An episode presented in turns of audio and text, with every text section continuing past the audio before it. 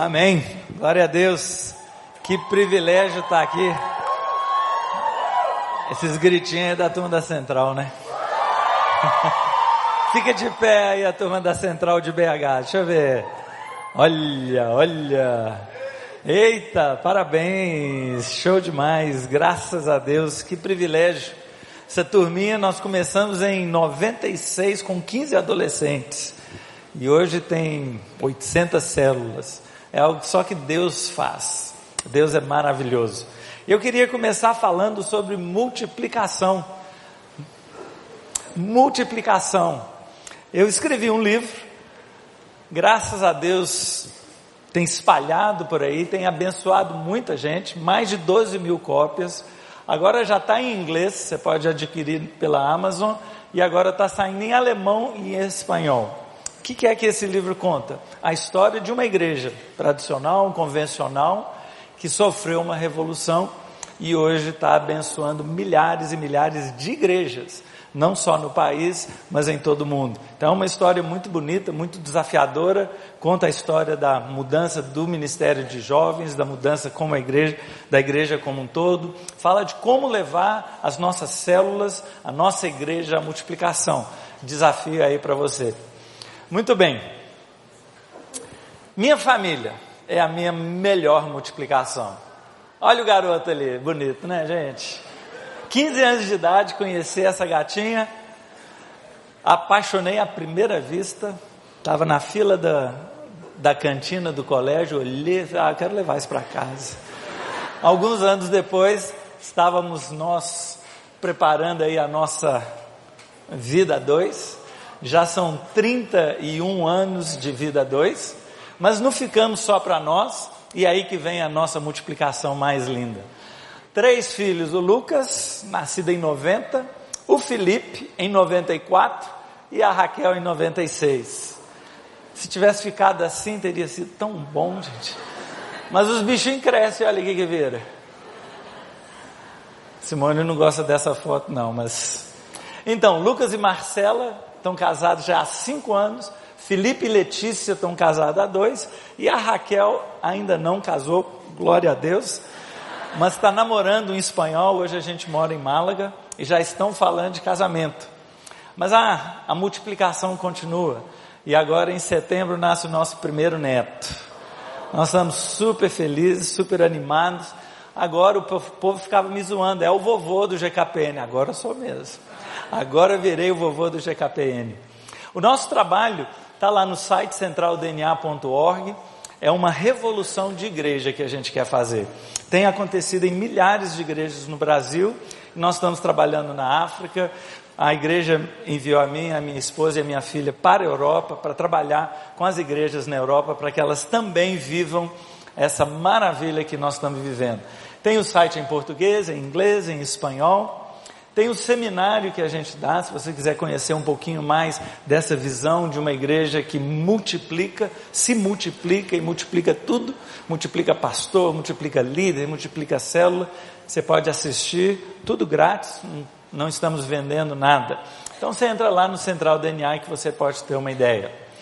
O que eu queria compartilhar aí com vocês hoje são dicas para mudar o mundo.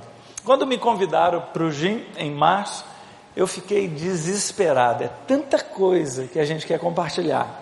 Como é que eu escolho uma? E aí eu falei, não, vou falar sobre isso. Não, não, vou falar sobre isso. Não. Aí eu resolvi fazer um pupurri aqui, né? Fazer uma mescla e sair distribuindo ideia, dica, conceitos, e aí você pega como você quiser. Deus te abençoe. Abre o coração, o ouvido, bloco de notas. Vamos lá. Vamos mudar o mundo. Primeira coisa que eu quero te avisar: você foi enganado. A igreja foi enganada. O cristianismo virou algo que nunca foi sonhado por Deus. O cristianismo virou uma religião. O cristianismo que nós vivemos é simplesmente uma religião. E eu vivendo aqui no Brasil, envolvido com tantas coisas, a gente fica tomado pela vida da igreja e tanta coisa que a gente faz. De repente, Deus me saca e me manda lá para a Europa e eu caio num vazio, sem igreja, sem saber exatamente o que fazer. Eu vou apoiar uma igreja lá em Málaga, começam as células, e eu, sem amigos, sem família, começo a viver o que é uma célula de verdade. Já tinha escrito um livro sobre células, mas comecei a viver. E quando você está de fora e vai analisando o que eu vivia, o que as igrejas estão vivendo, cara, como nós somos religiosos. A gente critica muito um católico que é cheio dos rituais, pelo menos eles são mais sinceros, é ritual mesmo. Nós estamos fazendo os nossos rituais, é o rito da missa, é o ritual. Nós não temos rituais, imagina. É ritual, é religião o tempo inteiro. Você foi enganado. Você foi levado a pensar que cristianismo é algo que ele não é. Eu gosto de falar, por onde eu vou, eu falo da igreja dos triplos P's, três P's, sabe? Que resume o que a nossa igreja é. Primeiro P são os prédios. Prédios. Igreja é prédio. Alguém aqui acredita que igreja seja prédio? Não, né? Mas nós vivemos como se acreditássemos. Você pergunta: você vai à igreja? Você foi à igreja? Por que você não veio para a igreja? Ah, o cara só está na cela, não está na igreja. Você já falou isso? Não, tem que levar o cara para a igreja. O que, que é igreja? A igreja virou prédio. E pior do que prédio, virou um culto. Igreja é só um culto. E os nossos programas. Quanta energia nós gastamos com os nossos programas. A grande comissão virou simplesmente convidar pessoas para programas. Ide por todo mundo e convidar as pessoas para o evento. É ou não é? E nós somos movidos pelos problemas. Pastores, você não pastoreia, você fica correndo atrás de problema. E a igreja virou esses três P's: prédio, programas e problemas. Mas quando nós olhamos a nossa, a nossa Bíblia, a gente vê que é um pouquinho diferente. Em 1 Pedro 2,5 fala que eu e você somos pedras vivas. Nós não estamos construindo um prédio como esse aqui. Nós estamos criando um ambiente para a habitação de Deus, pedras vivas de uma edificação espiritual. Se você, você sabe isso, você sabe que é assim, mas por que, que a gente investe tanto tempo, tanta energia no prédio? Igreja não é prédio, é pessoa. Você e eu somos igreja. Também não é uma questão de programa. Nós investimos demais em programa, mas igreja é presença de Deus. É presença. Quer ver como é que isso se reflete na prática? Nós vamos fazer um culto evangelístico, nós vamos fazer um musical de Natal, nós vamos fazer um evento na praça. Quantas horas nós gastamos organizando, planejando, ensaiando? Quantas horas? Preparando o sermão, montando o seu PowerPoint. Quantas horas? Qual que é o nosso coração? Onde está o nosso coração? No programa. Agora eu te pergunto, um programa perfeito, arrumadinho, em que Deus não comparece, não manifesta. Beleza. Foi bom. Pelo menos nós fizemos o que a gente podia. Se Deus não compareceu, é a liberdade que Ele tem. Mas quantas horas nós gastamos focados no programa? Se o mais importante não é o programa, mas a presença, por que, que a gente não gasta pelo menos o mesmo tempo buscando a presença para aquele ajuntamento nosso? Se você vai gastar duas horas ensaiando, então gasta duas horas a banda, duas horas orando não ensaiando, mas adorando. Pessoal de louvor sabe, os melhores momentos que vocês já dirigiram foi quando de repente, do nada, botaram vocês aqui no palco, sem ensaio, no desespero, vocês juntam ali no cantinho, Deus tem misericórdia de, da gente aqui. E aí vocês vão na raça, na dependência, é só milagre. E aí é o melhor louvor, dá até raiva, né? Você prepara aquele sermão, estuda cada ponto, milhões de coisas, perfeito. Você termina o sermão da minha vida. Ninguém nem te dá os parabéns. Teve um dia que nós tínhamos um convidado especial de fora. O cara não chegava, não chegava. Culto começou e o que deu o cara? Ligava no celular, nada. Quando deu meia hora depois que o culto tinha começado, o secretário dele manda mensagem: Ó, o cara teve um problema no dente. Tá com a boca toda arrebentada, tá lá no dentista, não vai poder ir. Falei, e aí? Se vira, bicho. Era um convidado de fora muito famoso, muito especial. Eu falei, meu Deus, o que, que eu faço? E aí o pastor Paulo Mazônio, o pastor titular da nossa igreja, tinha ido no culto de jovens por causa do cara. E aí o Paulo falou assim, não, agora eu quero ver. Quer ver o quê? Estou sabendo que o cara não vem, quero ver o que, que você vai fazer. Falei, Paulo, vai embora para casa? Falei, não, primeira fila, estou lá, quero ver o que, que você vai fazer. Cara, eu tinha 15 minutos 15 minutos. Eu fiquei desesperado. Quem me conhece sabe que eu sempre uso PowerPoint. Agora, como é que eu vou fazer isso em PowerPoint? Desesperado. Em 15 minutos, eu falei tudo que eu tinha conseguido bolar para falar. 15 minutos. Eu falei, Deus. Eu sentei na beirada do palco e comecei a compartilhar o meu coração daquilo que eu tinha falado na teoria, falei, é o que eu tenho aqui, deixa eu compartilhar. Choveu de e-mail, de mensagem, fila no final, foi a melhor pregação da minha vida. Que raiva! Se o que é mais importante é a presença dele, por que, que nós gastamos tanto tempo naquilo que não é a presença dele? Não estou dizendo que a gente não tem que arrumar, que organizar, não. Se você vai na vagabundagem, Deus também não põe a mão, não. Mas se você precisa de duas horas para preparar, três horas para ensaiar, gasta o mesmo tempo, pelo menos, buscando a presença. Porque se tudo der errado, mas a presença de Deus se manifestar, é uma maravilha. Mas se tudo der certo, perfeito programa, e Deus não se manifestou, perdemos nosso tempo. É ou não é burrice? Você se preocupar tanto com o programa e tão pouco com a presença.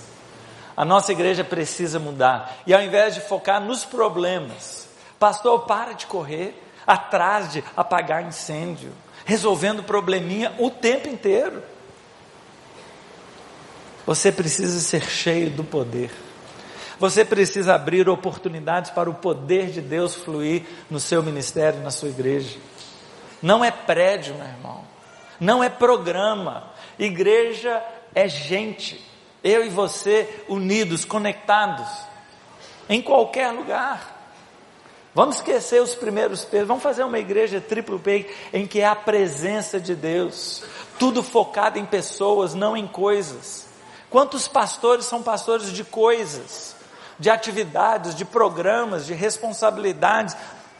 Que Deus pastores de gente. Nós precisamos dos programas, precisamos dos prédios, mas isso não é a igreja. Deus chama a gente para viver algo diferente. Eu creio de verdade, nós estamos fazendo coisa demais. E sabe, precisamos apenas fazer três coisas. Primeira delas, Mateus 22, ame a Deus. Segunda, ame o seu próximo. Para que tanto evento? Para que tanta correria? É isso que Deus espera de nós. Tem muita gente que gosta só da primeira. Ah, eu quero ficar aqui chapado, quero ficar aqui alto, quero ficar nesse ambiente de glória. Pedro também queria. Muito melhor que qualquer culto que a gente já teve, Pedro viu no Monte da Transfiguração. Viu lá a glória, Jesus em glória. Qual que foi a ideia dele? Montar uma barraca aqui. Ficar aqui. Aí Jesus olhou para Pedro, é, Pedro, dureza, vai, vai demorar muito para você entender. Vamos, vamos descer, vamos embora. Nós temos que subir ao monte, nós temos que descer. E quando eles descem daquele monte, o que, que eles encontram? Menino endemoniado. Não podemos ficar no Monte da Transfiguração. Não podemos ficar no Monte da Transfiguração. Tem um mundo desesperado por você e por mim. Agora, muitas vezes nós transformamos igrejas em ONGs. Conheço uma igreja na Europa, eles distribuem 40 toneladas de alimento por mês.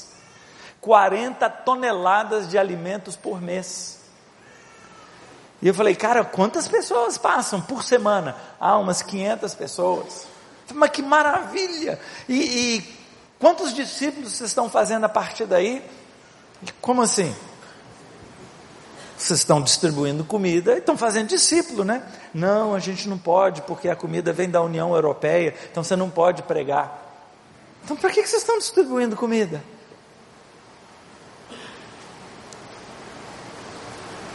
A gente esquece da terceira, que é o fazer discípulos. Esquecemos. Nós vivemos como se isso fosse opcional. Ah, eu tentei. Ah, Jesus mandou ir fazer discípulos. Eu tentei. E quando você chegar diante do Senhor? Ô, ô Senhor, o Senhor viu que eu tentei, as pessoas não quiseram, eu convidei para os programas e tal, mas eu tentei. Aí Jesus vai bater no seu ombro e vai dizer: Tentou mesmo, eu vi. Parabéns, ótimo. A grande comissão é isso? É ide e tentar e fazer discípulos. O que é a grande comissão? Faça discípulos. Ah, mas eu não estou conseguindo. Se vira, bicho. Vai orar, sobe no monte, jejua, dá o seu jeito. Não é opcional. E se você pensar, Quantas coisas nós fazemos como ministério de jovens que não estão focadas nessas três coisas? Nós estamos perdendo nosso tempo. Nós estamos perdendo nosso tempo. Julgando o nosso e o do nosso povo fora. Julgando o tempo fora. Isso aqui é uma pregação, mil coisas nela. Depois, se você quiser escutar, está lá no YouTube. O que Deus espera de nós. Oh, gente, é muito simples o Evangelho. É muito simples. Nós precisamos amar a Deus e ensinar as pessoas a amar a Deus. Nós precisamos amar ao próximo e ensinar o povo a amar o próximo. E nós precisamos fazer discípulos e ensinar o povo a fazer discípulos. Isso é igreja, isso é liderança. Essa é a sua responsabilidade, não ser entertainer. Uma vez nós fizemos um evento muito louco, evangelístico, veio um monte de gente não crente. Ao final, um cara falou assim: Não, gostei, como é que é o nome daquele promoter? Que promoter? Aquele que estava conduzindo lá, que deu uma palavra legal. PR, né? Pastor Léo. É o promoter Léo, PR Léo. Nós somos muitas vezes promoters de evento. Nós não estamos pastoreando, nós estamos fazendo evento. Três coisas Deus espera de nós. Mais uma dica aí para você: Ministério de Jovens não é para jovens. Você foi chamado por Deus para preparar, para equipar os seus jovens para o ministério. Deus levanta um para apóstolos, outros para evangelistas, outros para mestres, pastores. Não é para que o pastor pastoreie, o apóstolo apostole. Deus chama, dá dons especiais para que cada um desses equipe o povo para a obra do ministério. Nós temos que preparar o povo para o ministério, para a obra que Deus tem para eles. Essa é a sua função. Se você precisar de um outro nome que não seja pastor, então assuma treinador. Eu sou treinador. Eu sou um equipador sou um capacitador de gente. Isso é que é pastor. Pensa no que, que Jesus fez. Jesus abraçou aqueles homens, cuidou deles, preparou e enviou. Quando a gente lê em 2 Coríntios 4, 7, fala: Nós somos vasos de barro. Cada um que eu estou olhando aqui é um vaso de barro. Eu sou um vaso de barro. Muitas vezes nós pastores achamos que somos de outra categoria, merecemos algo a mais que os normais. E nós trabalhamos isso no nosso grupo. Você é um vaso de barro, todos somos vasos de barro. O que interessa não é o vaso, é o tesouro que tem dentro. E um dia uma jovem chegou toda feliz para mim, Roberto, virei líder de célula. E eu fui fazer hora com a cara dela, eu olhei assim, sério? Quem foi o doido que te fez líder de célula? O mesmo que te fez pastor. É vaso de barro. Eu e você somos vasos de barro. Nós achamos que somos de outra categoria. Nós somos jovens, é, vasos de barro. E a grande comissão, a grande comissão é para todo mundo. É para o adolescente de 12 anos, é para a criança de 10 anos de idade, é para todos. Nós fomos chamados para realizar uma obra extraordinária. O que é o ministério de jovens? É juntar os seus adolescentes, juntar os seus jovens, prepará-los para eles fazerem o ministério. Se você dá trabalho para um adolescente, ele não te dá trabalho. Se você tenta cuidar, controlar, segurar, manter, você não vai conseguir nada. Mas se você dá uma causa para eles, dá uma coisa por que lutar, dá uma visão, uma paixão, ah, você esquece, você libera, você libera e eles vão. É bonito demais quando a gente vê o potencial de Deus se realizando na vida das pessoas. Vai fazer um acampamento? Para quê? Por que, que você vai fazer o acampamento? Ah, mas todo mundo faz, tem que fazer, é top. Por quê? Nós pensamos é no programa. Mas se você entende que você é treinador, você vai usar o programa para treinar pessoas. Você vai até sacrificar o louvor daquele programa, porque você está levantando uma nova banda a partir dos adolescentes. Ah, mas os meninos não têm condições de fazer um louvor sensacional. Deus precisa. Deus precisa. Bota os meninos na fogueira. Não, mas nós nunca dirigimos louvor. Vai ser doido demais. Vão ter seis oportunidades nesse acampamento. Sabe o que, que acontece com eles? Eles ficam desesperados. Eles vão para os joelhos vão subir nos montes, vão pedir Deus. E quando sobe o primeiro dia é um terror. Quantas vezes eu passei por isso? Ao final daquele culto junto com os meninos, falei assim: estão, nunca mais nós vamos tocar. Nunca mais, foi um vexame, estou envergonhado, não tenho nem coragem de sair daqui do salão. Os caras vão zoar demais. Você está preocupado é com a sua cara? É com a sua reputação? Ou você está triste porque a sua incompetência impediu de Deus fluir aqui. Aí os caras, é, é, é. então reconheça, peça perdão, reconheça, eu sou incompetente, Deus. Eu não sei tocar, não sei dirigir. Se arrependa diante de Deus. Vamos lá agora, vamos juntar aqui. Hã? Vamos agora. Eu não estou preocupado se o louvor foi bom ou não. Eu estou querendo ver o caráter de Cristo formando neles. Eu sou um treinador, eu sou um capacitador, não sou promotor. Não seja promotor de eventos. Não monte o acampamento ideal para os consumidores virem. Levante os seus adolescentes, eles fazem um acampamento. Na nossa igreja lá, a gente faz acampamento tem mais de 15 anos com adolescentes, liderando adolescentes. Célula de adolescente é menino de 12 anos que lidera. Menino de 13 anos liderando 13 anos, sem adulto nas casas. Quando a gente faz acampamento, eles fazem um acampamento. Outro dia, já não, não já tinha casais coordenadores nossos liderando, chega um menino para mim, ô oh, Roberto, você vai no nosso acampamento? Eu falei, vou, o, o, o João me convidou. Não vai não. Eu falei, que isso, cara? Não, não vai não, fala que você não pode ir. Fala, por quê? Eu posso. Não, mas não, não, não vai não. Falei, Me conta por quê. É o seguinte, tem cinco pregações. Você, o coordenador e mais três. Eu sou o quarto da fila. Se você disser que não pode, eu vou pregar.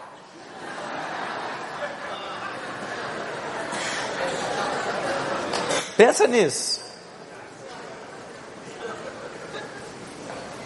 Você não é o X da questão. Você não é o centro.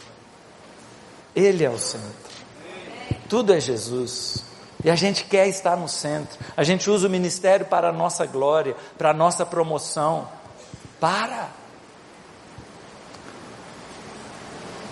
A igreja pode fazer muito mais. Na central começou, de, praticamente depois que eu saí, dá uma raiva umas coisas dessas. Você está ali trabalhando, quando você vai embora,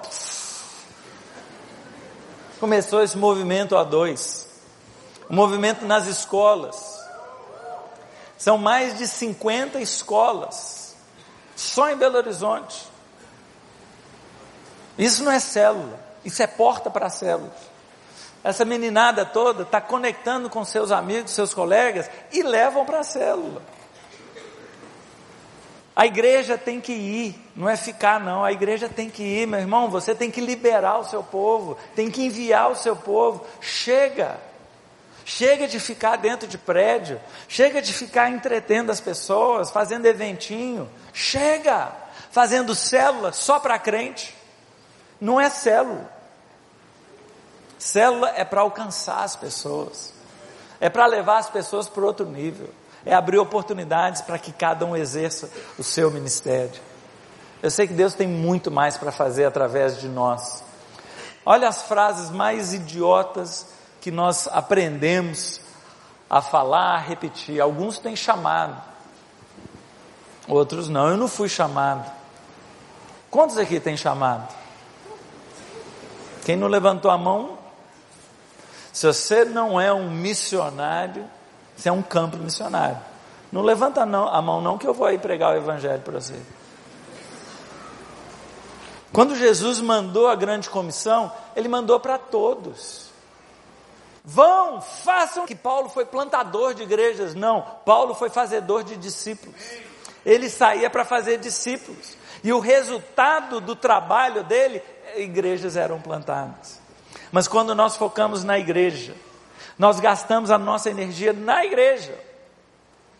Deus chama a gente para ir muito além. Ah, mas alguns têm um chamado especial. Não é verdade. Em 1 Coríntios 5,18 fala: Nós fomos reconciliados com Deus e recebemos o ministério da reconciliação. Você foi reconciliado? Foi? Então você recebeu o ministério da reconciliação. Isso é um chamado muito especial. Todos têm um chamado especial.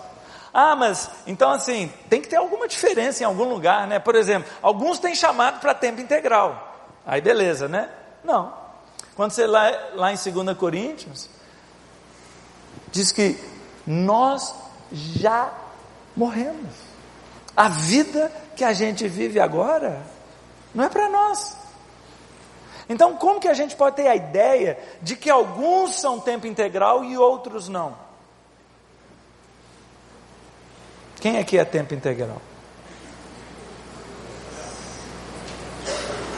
Você entende a, como que essas frases são danosas?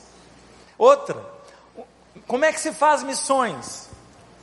Uns oram, uns contribuem e outros vão.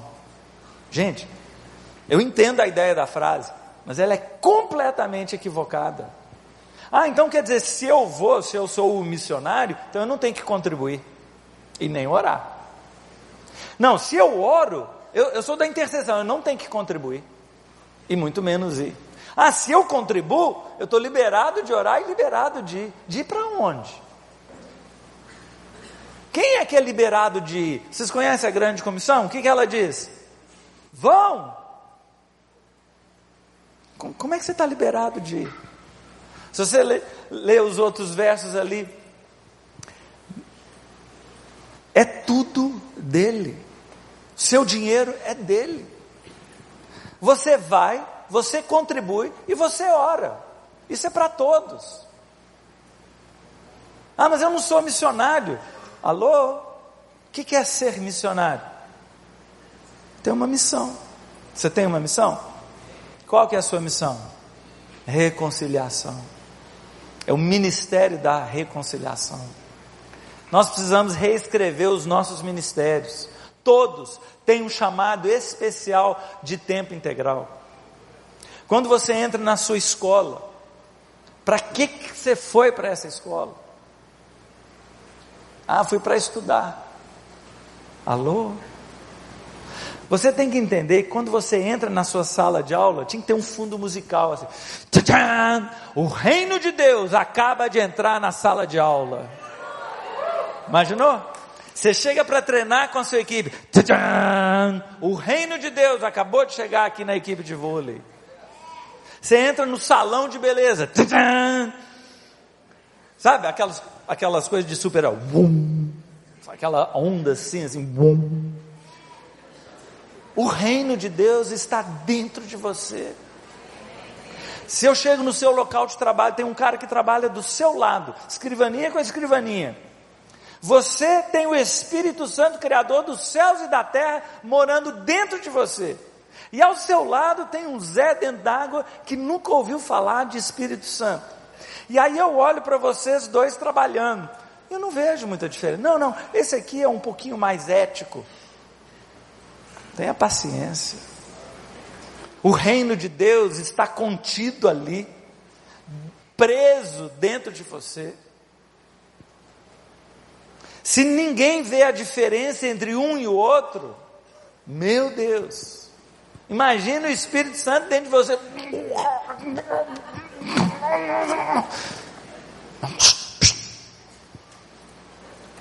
Libera, libera a generosidade do Espírito Santo no seu local de trabalho. Já imaginou? Convide as pessoas para jantar na sua casa. Falei isso uma vez para um, um, grupo na, na Alemanha. Aí o cara falou assim: Mas toda hora você fala convidar a gente, isso custa dinheiro. Eu falei: Para que, que é o dinheiro? Para que o seu dinheiro? Nós precisamos viver integralmente aquilo que Deus preparou para nós. Efésios 6:1:12 diz que nós vivemos num mundo tenebroso.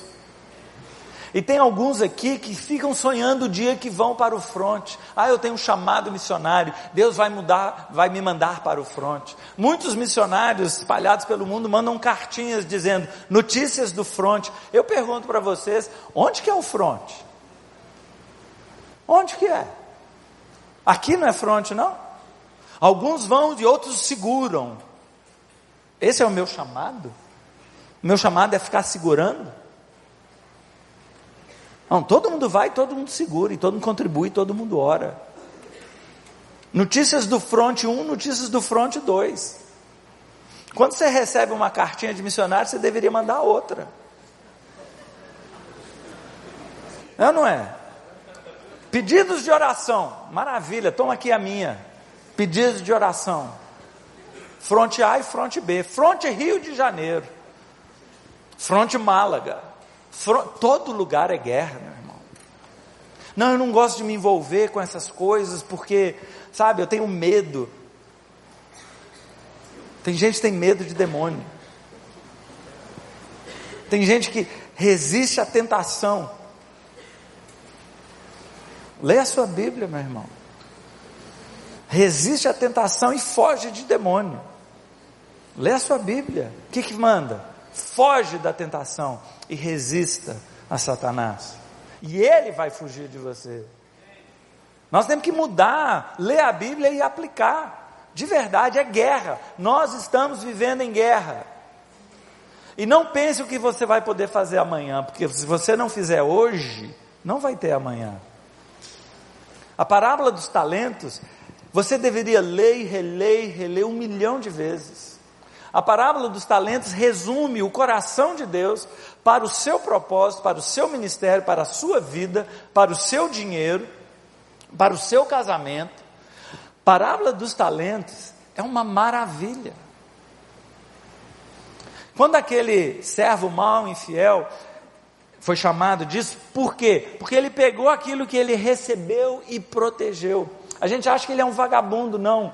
Ele é uma pessoa que tinha temor do seu Senhor. E ele falou: se eu pego esse dinheiro e arrisco e perco, nossa. Então ele enterrou o dinheiro, que era a forma mais segura de manter o dinheiro guardado. Se você estiver fazendo isso com aquilo que Deus te deu, seu dinheiro, com seu casamento, ah não, eu, eu, eu, eu quero proteger eu quero guardar, quero guardar os meus filhos, eu quero proteger. Você está enterrando. Nós temos é que dar, dar a nossa vida, dar a nossa família, dar nosso, os nossos bens. Libera. Let it go, let it go. Deixa, desapega, meu irmão. Solta. Seja frutífero hoje. Sabe por que, que eu virei pastor na Europa? Porque quando eu tinha 29 anos de idade, tinha uma sala de alunos de escola dominical que ninguém queria, nem eu. Mas procuraram, procuraram, e eu que estava mais perto da porta, me empurraram, trancaram e jogaram a chave fora. E eu me vi ali, ah, tá bom, vamos lá. Fui fiel no pouco. E aquele grupo cresceu. E cresceu. E cada vez que você multiplica algo, Deus fala assim: posso confiar mais bens na sua mão. E Ele te dá maiores responsabilidades. E depois, quando eu virei pastor de jovens, eu tinha 40 anos de idade, está todo mundo, todo pastor de jovens está aposentando aos 40. Eu me tornei pastor de jovens aos 40. Nunca sonhei em ser pastor. Seis meses antes, o cara falou assim: oh, você vai ser o pastor dos jovens, sai fora. Seis meses antes, fui convidado. Amém? Vamos embora. E fui fiel naquele pouco, que para mim era um mundo. E Deus falou assim: Eu quero te dar mais. E assim vai. Não há limite para o que Deus quer fazer através da sua vida. Mas se você fica regulando, não, não, agora não, agora eu não posso, agora eu tenho isso, ok, problema, esquenta não, fica tranquilo. Quando Jesus passou pelo, pelo mar da Galileia ali, viu os pescadores, eu posso entrar no seu barco? Oh, infelizmente não vai dar, porque nós estamos arrumando a rede. Sem problema. Posso entrar no seu barco? E ao invés da gente estar lendo sobre Simão, a gente estaria lendo sobre Jonas. Sobre Zé, sobre Rafael, sobre qualquer um.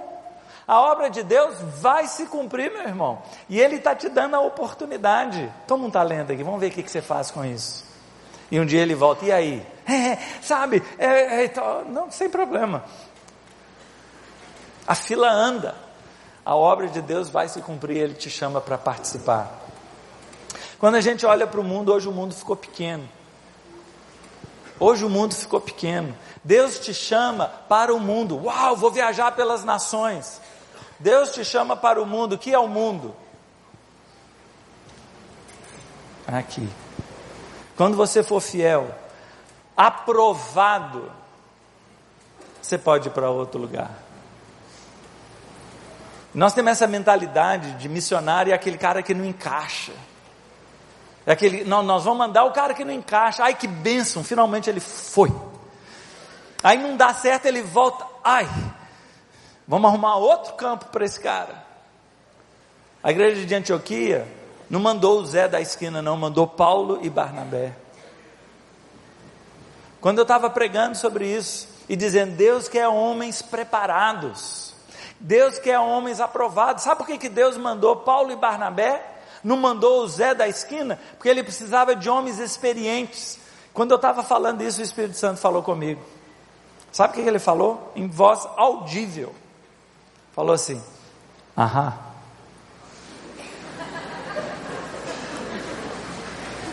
Ah, o quê? Não, não, não, não, não, não, não, sou pastor de jovens. Não estou pensando em. Essa turma aqui está doida para ir para a Europa. Eu não estou, não, estou com a vida feita, minha família, está tudo bem. Não, mas não sei. Comecei a brigar com Deus. Eu continuei pregando, sei lá o que, que eu estava falando, que agora eu estava brigando com Deus. E aí ele me lembrou, quando eu tinha 16 anos de idade, uma noite de fogueira. Noite de fogueira, de acampamento. E o preletor perguntou: quem quer sacrificar a sua vida? Entregar o seu futuro, todas as possibilidades da sua vida. Joga aqui, pega um graveto, diz assim: Deus, essa é a minha vida, está aqui, ó, para o Senhor. E lá vai o otário, 16 anos, maior empolgação. Agora, nesse momento, aos 50 anos de idade, Deus vira para mim e fala assim: Tá valendo? Lembra daquela noite da fogueira? Tá valendo? E lá fomos nós. Deus tem os caminhos, os propósitos dele. Relaxa, entrega, para de fazer marketing pessoal. Pare de tentar se promover para chegar em algum lugar. Pare de postar algo na net para que pra, na internet para que alguém veja e eh, para. Não é a respeito de você. Não é a seu respeito. Se ninguém souber o seu nome, e daí? Quando eu estava indo, um cara me entrevistou num, num programa, num canal de YouTube, e ele, a pergunta dele assim: qual é o legado que você vai deixar? Sabe, você quer deixar um legado? Quando a gente pensa nisso, a gente quer que as pessoas se lembrem do nosso nome. Acorda. Sabe qual é o seu legado? É pessoas apaixonadas por Jesus. Pessoas nem sabem quem, quem você é. Um dia, seis meses, seis meses depois que eu tinha ido para a Europa, eu voltei para a igreja, preguei no culto sábado à noite.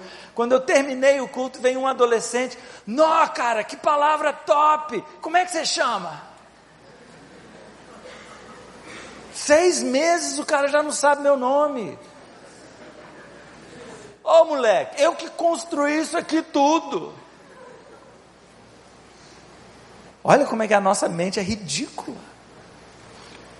Isso é só um mordomo, cara. Isso é só um mordomo, não é a seu respeito. Isso é um vaso de barro. Teve um doido lá em cima que te chamou para liderar uma célula. Vai entender uma loucura dessa. Mas também chamou o seu pastor de jovens. É doido. Gente, depois que Deus me chamou, está valendo qualquer negócio. Se você conhece a história do Léo aqui, história ridícula, patética, infeliz. É verdade. É mesmo, uma vergonha. Uma, uma história que traz vergonha à criação de Deus. Sério, não estou não tô zoando não. Deus chama um cara desse. Está valendo tudo, meu irmão. Sério, por quê? Porque é graça, é graça, é graça, é graça, é misericórdia, é graça. Nós supervalorizamos a cultura. Não, você tem que entender que a cultura funk, você tem que entender que não sei o quê. Quando eu cheguei na Europa, eu só escuto isso. Você não conhece a cultura daqui. Você não sabe como que as coisas funcionam. Ah, então eu preciso entender como funciona, passar a agir como todo mundo e não fazer diferença como ninguém faz. É isso que você quer. Então a gente vem num ritmo do Brasil, agora não, não, o ritmo aqui é diferente. Ah, é? Ah, então tá. Como é que é? Deixa eu aprender. Aprender nada. Nós não temos que submeter a cultura. Nós temos que ser inteligentes, conhecer a cultura e usar a cultura a nosso favor. Nós não temos que submeter. Eu conheço muita coisa nesse mundo já. Conheço igrejas nas cinco regiões do Brasil e mais alguns países da América do Sul, mas também conheço muitos pastores de vários países. E sabe o que, eu vejo aqui na América do Sul? É tudo igual, gente. Toda essa diferença, porque os argentinos, tudo bem, argentino é uma categoria à parte, mas assim, em geral, gente, é tudo igual. Aí você vai na América Central, nós fomos lá na Guatemala, ô cara, o que nós vimos na Guatemala poderia estar aqui em cima, é a mesma coisa. Aí vem uma banda montada de gente de cada continente. Um cara da Austrália, outro do Brasil. Nunca tinham tocado juntos. Maravilhoso. Imagina uma banda formada de gente que nunca se viu, nunca tocou antes, junta para tocar e é o céu na terra. Por quê? Porque é tudo igual. Já visitei cidades nos Estados Unidos, igrejas nos Estados Unidos de todas as regiões. Ah, não, mas os Estados Unidos é diferente, é igual. Canadá, mesma coisa. Todos esses pontinhos brancos onde eu já fui, já entrei, já visitei uma igreja. Onde você vai lá para a Europa, 15 países em dois anos e meio, 70 cidades, não sei quantas igrejas. Meu irmão, é tudo igual. E conheço pastores de todas essas regiões ali. Aí você vai para a Ásia Central, os caras já de olho puxadinho, né? Cazaquistão, Kirguistão, Turmenistão, sei lá, um monte de estãos lá. Os caras falam russo. Ali vai ser diferente, tudo igual. Tudo igual. Aí você vai na África, vai no Egito. Não, agora uma igreja árabe.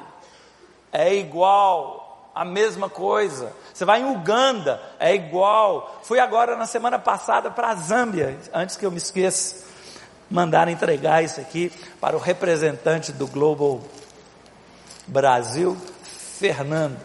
Camiseta lá da, do encontro do GKPN da Zâmbia. Ô gente, é hilário. É hilário. O povo é diferente, mas é igual. Se você olha Gênesis 1, 27, fomos criados à imagem e semelhança de Deus, ponto.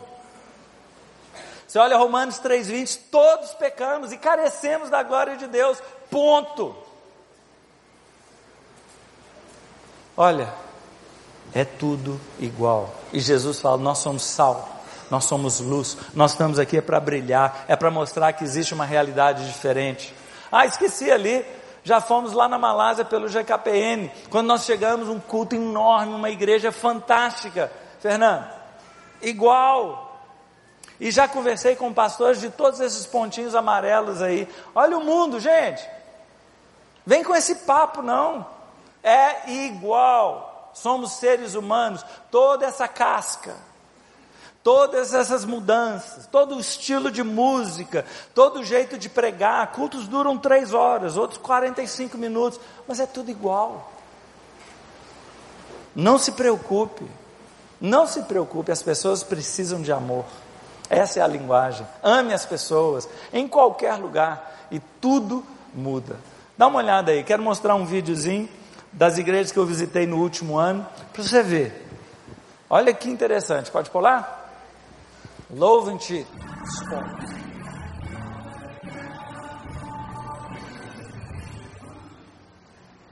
Água quentinha do rio, imagina.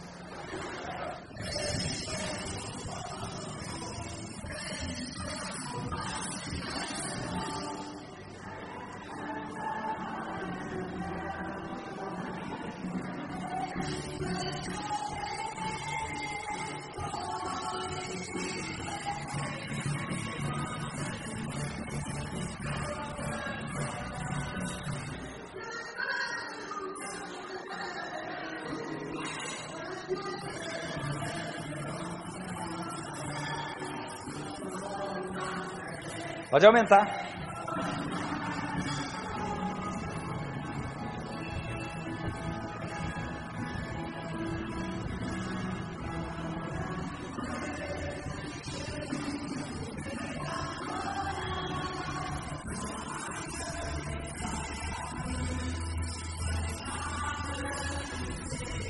Tudo seu irmão. Tudo irmão, meu. Tudo, irmão. Eita!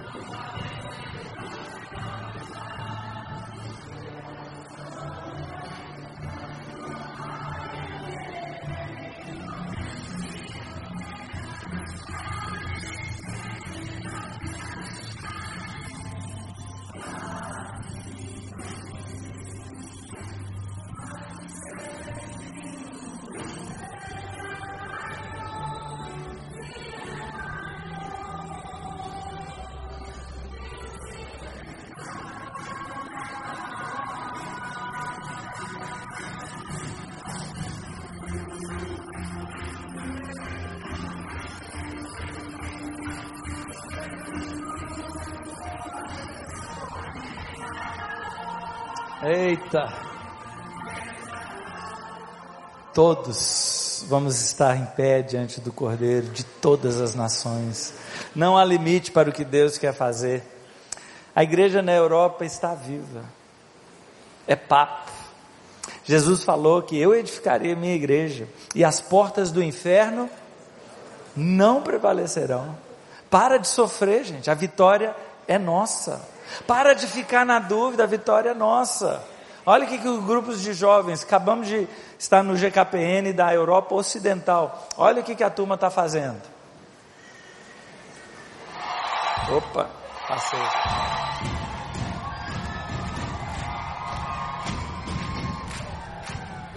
Desafie os seus medos. Repõe os seus limites. França. Saia da sua zona de conforto. Conferência de Jovens, Paris.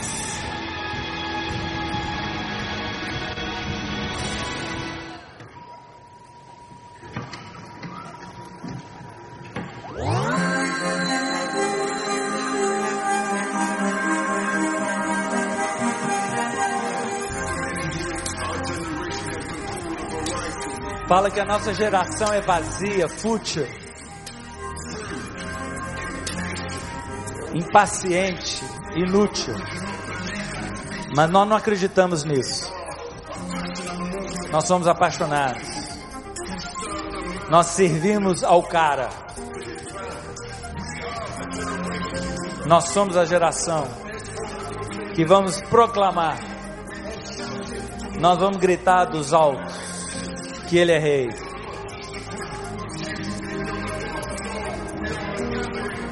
Nós somos um ajuntamento de transformadores do mundo.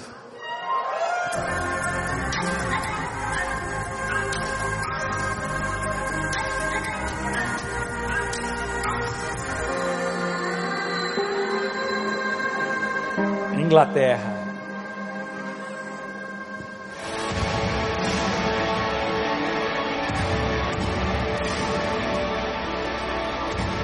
Holy Spirit Nights. Noites do Espírito Santo.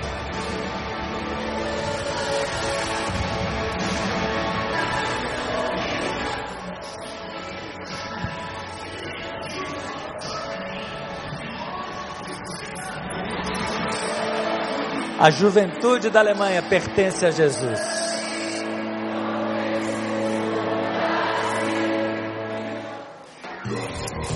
Itália, eu sou revolução. Trabalha nas escolas. Olha esse trabalho, gente.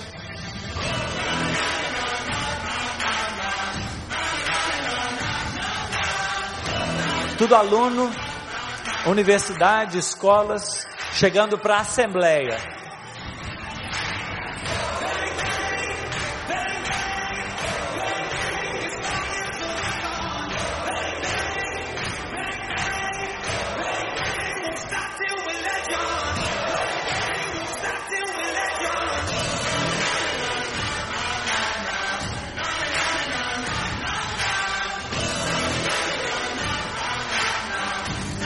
Eu fui criado para a grandeza.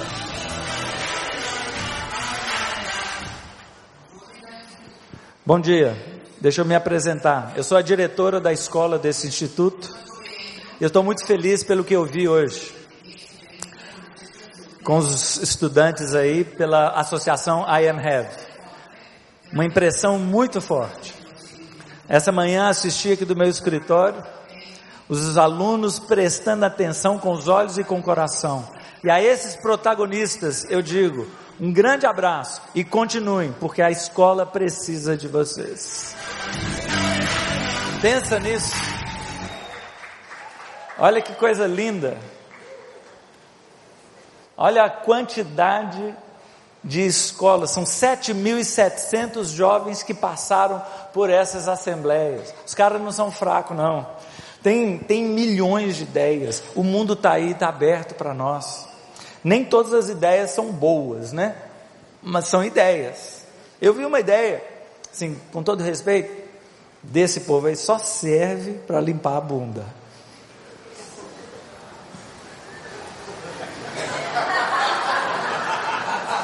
É verdade. Só serve para limpar a bunda. Eles fizeram 1.400 disso. Distribuíram isso para todo canto. E aqui tem uma chamada. Ah, diz assim: não coloque a sua vida no vaso, na privada. Não jogue a sua vida no vaso. Assista o vídeo tal. 1.400 disso espalhado pelas escolas. Em cinco dias, 100 mil visualizações. Cada um pega um pedaço aí. Ô, gente, não tem limite para o que Deus quer fazer. Vai julgando. 100 mil pessoas entraram no banheiro, tinha um papel higiênico lá, pegaram, entraram no Facebook e receberam uma palavra: Você foi criado para a grandeza. Imagina, gente, as oportunidades estão aí. A Europa está viva. Alguns dizem: Ah, mas não funciona igual no Brasil. Eu e minha esposa começamos uma célula lá em Málaga com seis pessoas. E a Bíblia diz que Deus quer se encontrar com as pessoas. O grande problema é a nossa religiosidade. Nós queremos trazer as pessoas para dentro do nosso ambiente religioso, as pessoas não querem. A verdade é que as pessoas não querem religião, elas querem Deus. E quando nós abrimos a nossa vida, não para uma reunião, não para convidar para um, um evento, não, não, não. Eu abro a minha vida para você, eu me envolvo com você, eu participo da sua vida e você participa da minha. Isso é cristianismo. Aí o, o cristianismo encontra um lugar para acontecer de verdade. E olha o que aconteceu na nossa célula.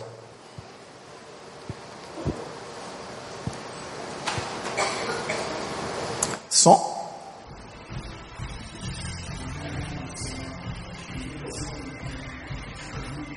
A gente sai junto, noite de Natal, programa de homens, cinema, cafezinho da tarde, aniversários. É compartilhando a vida. E muita comida, né?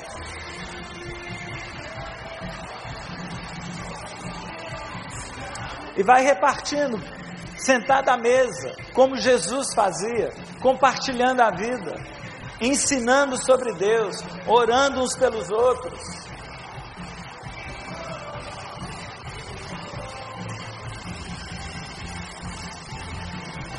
Não tem limite para o que Deus quer fazer. Começamos em março de 2017. Janeiro desse ano, 21 pessoas. Uma célula, 21 pessoas. E crianças também, tem célula de crianças junto. E aí o que, que você faz com isso? Lembra lá, começamos com seis pessoas. Isso é multiplicação, gente. Aqui, em BH, em Campo Grande, no Norte, no Sul, na América Central, na Ásia, na África, lá em Málaga. Não tem limite.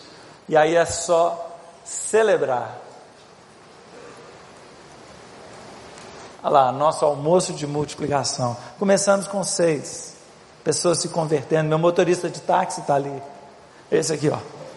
Meu motorista de táxi. Indo e vindo do aeroporto, o cara se converte, não tem jeito. Por que, que não tem jeito? Porque a minha vida eu compartilho com ele, ele compartilha dele comigo. E a, a glória de Deus se revela. A outra ali, a nossa colega de Pilates, ali na frente, colega de Pilates. Não tem jeito. É você compartilhar a sua vida, a glória de Deus se revela. As pessoas não querem religião, elas querem Deus. Não se esqueça disso. E esse aqui é o mais importante de tudo.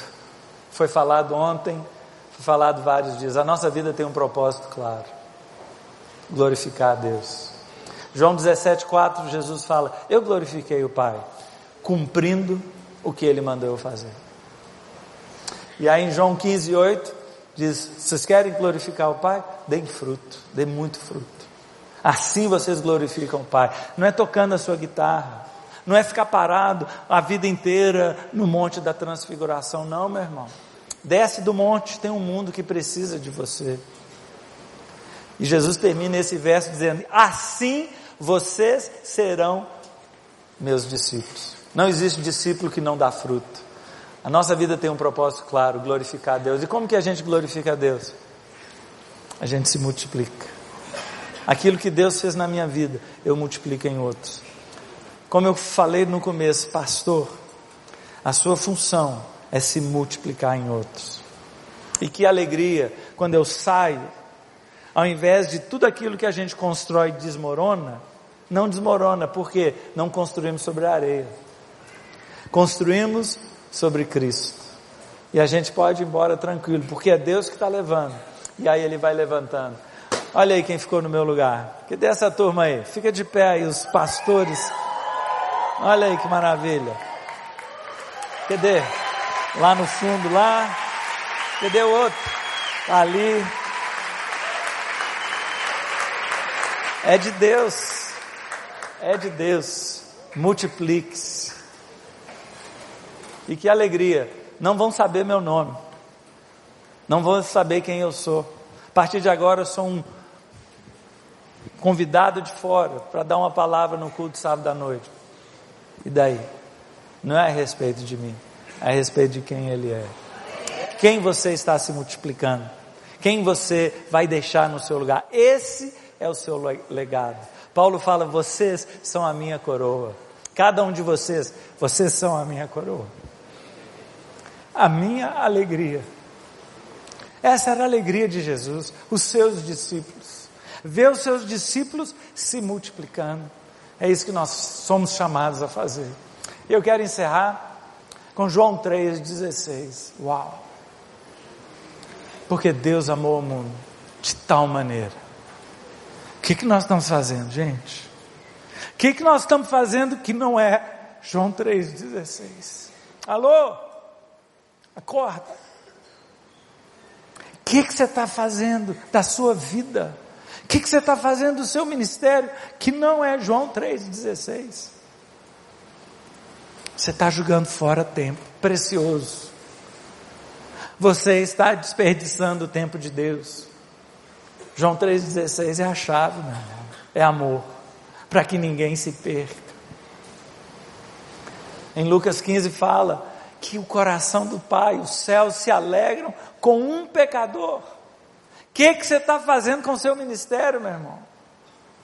Está gastando tempo com o que que não está salvando almas?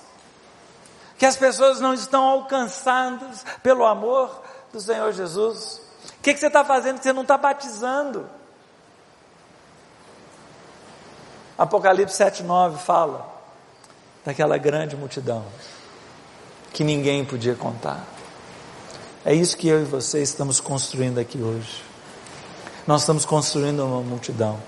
Eu quero terminar com um vídeo que mostra, que dá uma ideia do que é essa, essa multidão. A banda de louvor pode subir aí, pedir uma música. Eu queria que você se imaginasse agora, para ficar de pé.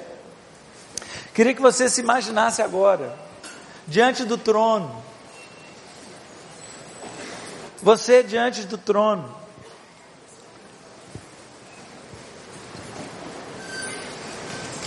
No meio daquela multidão.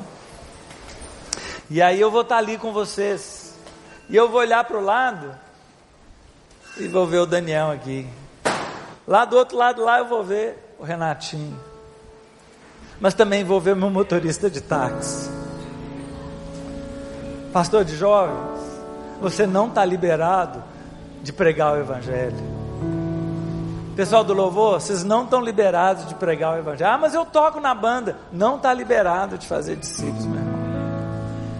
Pastor, quem é que vai salvar o seu vizinho? Como é que você vai liderar pelo exemplo se você nunca leva ninguém a Jesus? Vamos viver para a chave. quando você estiver lá naquela grande multidão, você vai olhar para um lado, vai olhar para o outro esse aí fui eu que trouxe. Depois que tudo que Jesus fez por mim e por você, você vai fazer o que da sua vida? Ah, mas eu não sou tempo integral. Nós já resolvemos essa questão, né? Você é tempo integral, sim. Não tem um chamado mais especial que outro. Se Deus te chamou para ser médico, para ser motorista, se Deus te chamou para ser estudante, se Deus te chamou para ser mãe de filhos, pai, se Deus te chamou para ser o que for, meu, é um chamado especial da parte de Deus. E eu queria que você imaginasse você agora nessa grande multidão. E pela fé, vê o seu colega de trabalho aí do seu lado. Comece a profetizar salvação. Enquanto adoramos o Senhor, vai imaginando seu vizinho, dono do seu imóvel, motorista do Uber, seu colega de escola, o diretor da escola, seu professor, treinador da sua equipe. Dá uma olhada nisso. Volta lá para mim.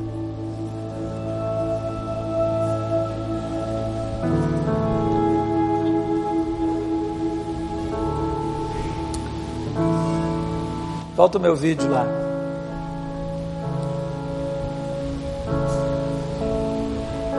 Pode começar. Pode começar. Vamos adorar a Deus. Você aí, no meio dessa multidão. Tudo está preparado aqui na casa e o meu coração Tu és o único motivo que me fez chegar.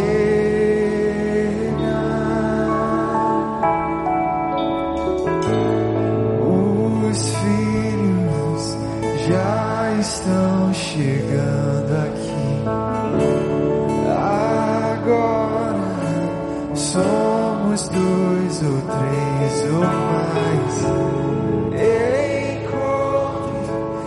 coração disposto a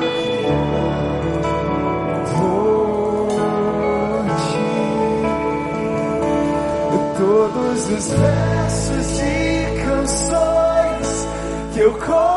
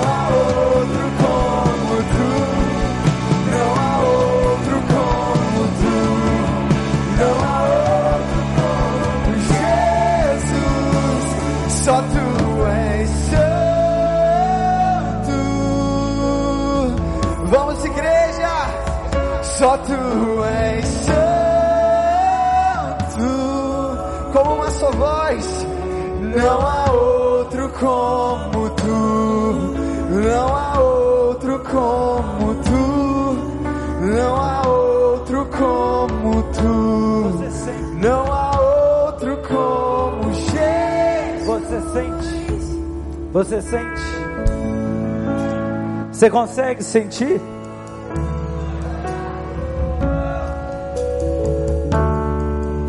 O amor está aqui neste lugar. E Ele quer encher o seu coração para você transbordar. Quando a gente canta ousado amor de Deus, deixou as 99 e veio por mim. É o que você tem que fazer, meu irmão. Deixa as 99 e vai por aquela que se perdeu. Tenha um coração do Pai. Compartilha do coração do Pai. O amor está disponível aqui nesta manhã. Você quer ser cheio? Olha para essas pessoas. Cada pessoa dessas, amada, amada, amada por Deus. Ele deixou tudo por cada uma delas. E você? O que, que você vai deixar? Eu quero fazer um apelo aqui. Se você está sentindo o mover de Deus no seu coração, para reescrever a sua história hoje, talvez fazer uma bobagem igual eu fiz quando eu tinha 16 anos e julgar a sua vida no fogo, dizer: Eu não quero mais viver para mim mesmo. Não quero mais construir os meus castelos. Não quero mais tentar construir para mim mesmo um nome. Quero viver a tua glória, Deus. Quero viver para a tua glória. Se quiser, pode sair do seu lugar. Se quiser se ajoelhar onde você está. Mas vamos parar. Vamos parar de fingir. Vamos parar de fazer programinha. Vamos deixar as coisas saírem do nosso controle. Não fecha o corredor não, vem pro meio. Pode subir a escada aqui. Fecha o corredor não, deixa o povo vir. Pode subir a escada. Quer mais unção, sobe a escada. Muita gente para vir, não para aí no corredor não, chega para frente. Pode subir a escada, gente. Cabe gente na escada aqui. Pode passar. Vamos encher as escadas. O povo está parando antes de subir a escada. Sobe a escada. O povo da escada aí, sobe aí.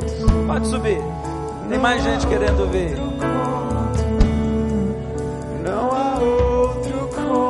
De arrependimento.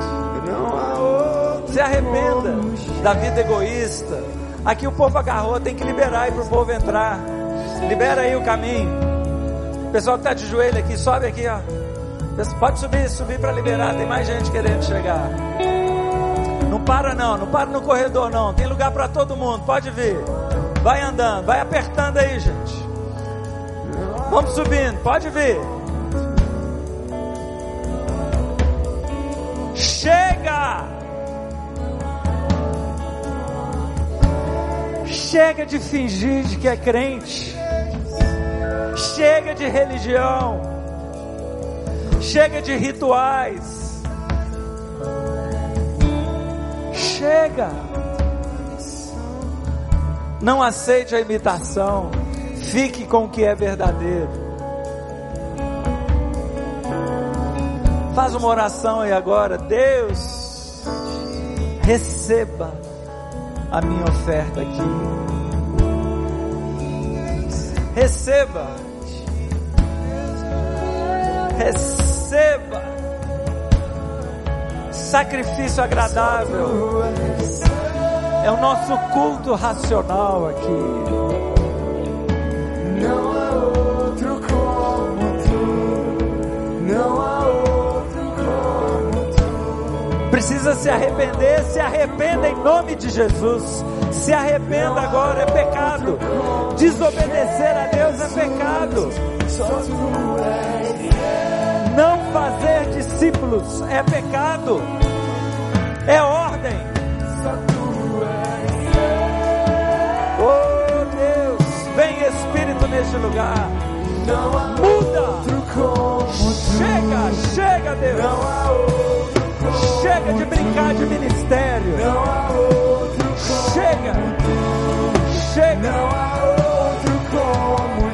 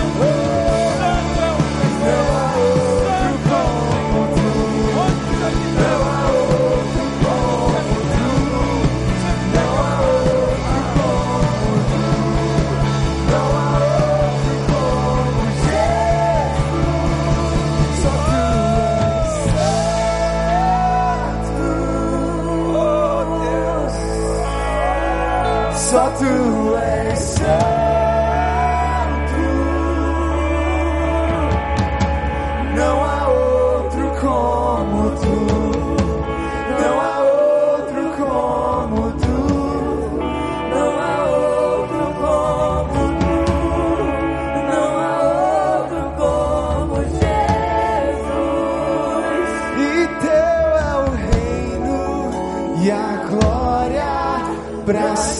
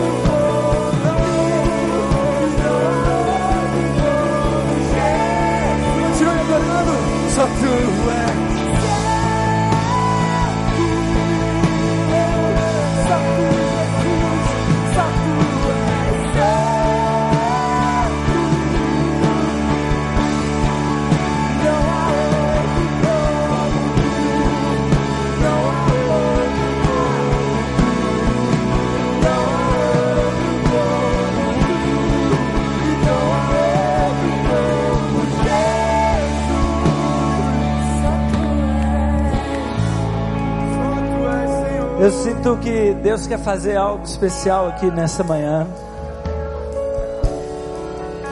Ele quer fazer uma cirurgia.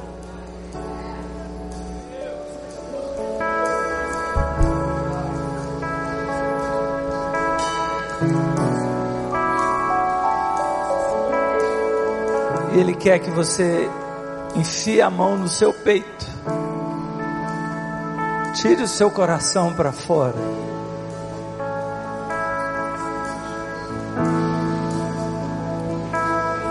E apresente a sua mão com esse coração aí sangrando. Entrega para Ele. Abre a mão, deixa cair.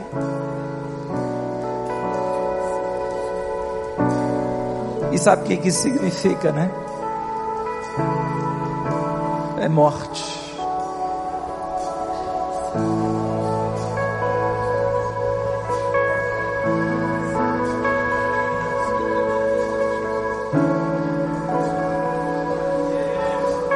Morte da vaidade, da autopromoção, é a morte do palco, da promoção de subir na carreira, de ficar rico, de ficar famoso.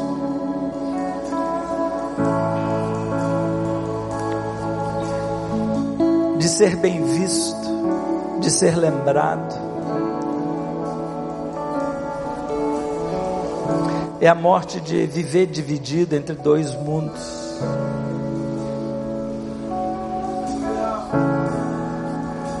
Só você pode fazer isso. Entregar o seu coração para Deus. E no momento que você fizer isso, você vai cair morto. Sem coração não há vida. Eu creio que Deus quer fazer um transplante agora. E Ele virá com a sua mão, cheia de amor, um coração novo. Vai implantar esse coração dentro do seu peito.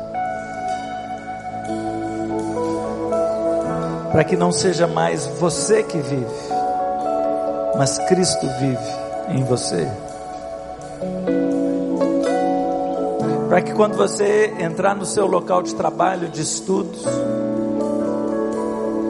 suas reações vão ser diferentes, suas atitudes, seus interesses, seu olhar, suas palavras, coração novo, cheio de compaixão. É morrer para uma vida, nascer para uma nova vida, é novo nascimento. Não existe evangelho sem novo nascimento. Não existe evangelho sem a morte de cruz e sem o nascer de novo pelo Espírito.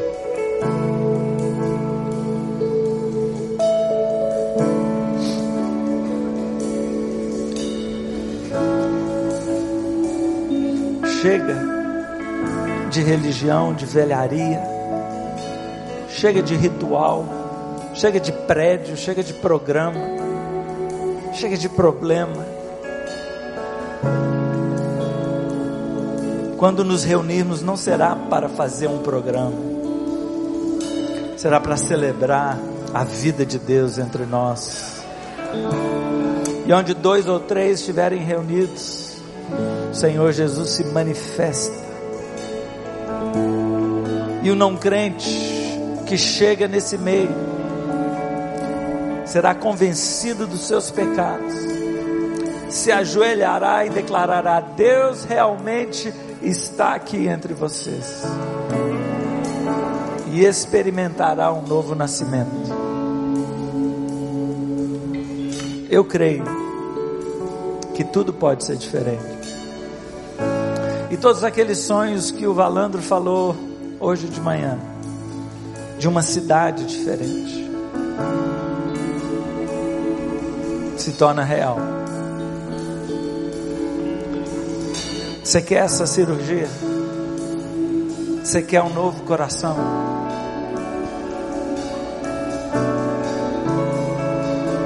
Peça para Deus. Quem pede, recebe. Quem busca, encontra. Pede para Deus: dá-me um novo coração.